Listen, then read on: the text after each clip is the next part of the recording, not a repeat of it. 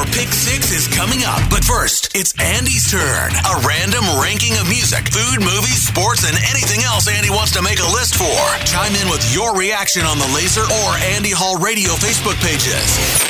It's Andy Hall's Pick Six on Laser 103.3. On this day in 1973, John Robert Moyer was born in El Paso, Texas. The bassist began his career in heavy metal with the band Union Underground. Remember them back in the early 2000s? Turn Me On, Mr. Deadman?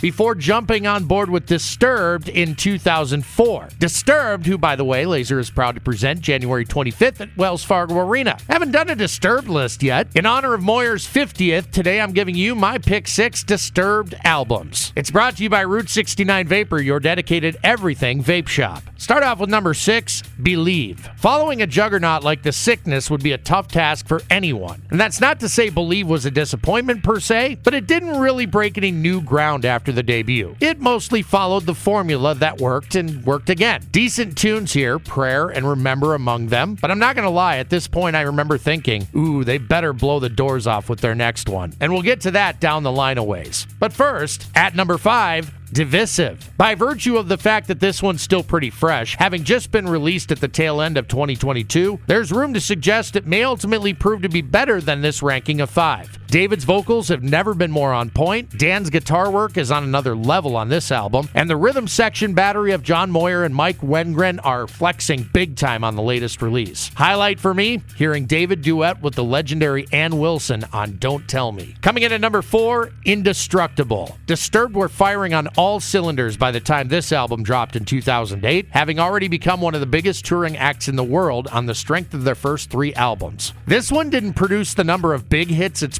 predecessors did, but make no mistake, Indestructible had teeth, with gems like the title track, Perfect Insanity, and The Night, just to name a few. In at number three, Immortalized. Following a brief hiatus, the band returned with a vengeance, giving us an album with plenty of what we should expect out of a Disturbed album, but with a few surprises as well, including their cover of Simon and Garfunkel's The Sound of Silence, which helped to grow the band's profile far beyond the typical black t shirt headbanging types. Hell, even my mom loves Disturbed's version, even if she can never seem to remember the band's name. Ranking number two, 10,000 Fists. Following Believe, which for many just didn't hit like that first album did, Disturbed had to make a statement with that third album. And with tracks like Guarded, Stricken, Just Stop, and the title track, they not only made a statement, they leveled up big time. Oh, and let's not forget their amazing cover of Land of Confusion, also part of this collection. Down to what I believe has been Disturbed's best album thus far, at number one, The Sickness. Such a good album, front to back. Disturbed were drawing up a new playbook for hard rock and heavy metal as we entered a new millennium, and blew everyone away in the process with their lethal combination of good songwriting, intriguing instrumental work, and quirks like David Draiman's animal sounds. The original and still the best, in my opinion. That's my Disturbed list. Thoughts? Will you be joining us January 25th at Wells Fargo Arena? Discussion begins now.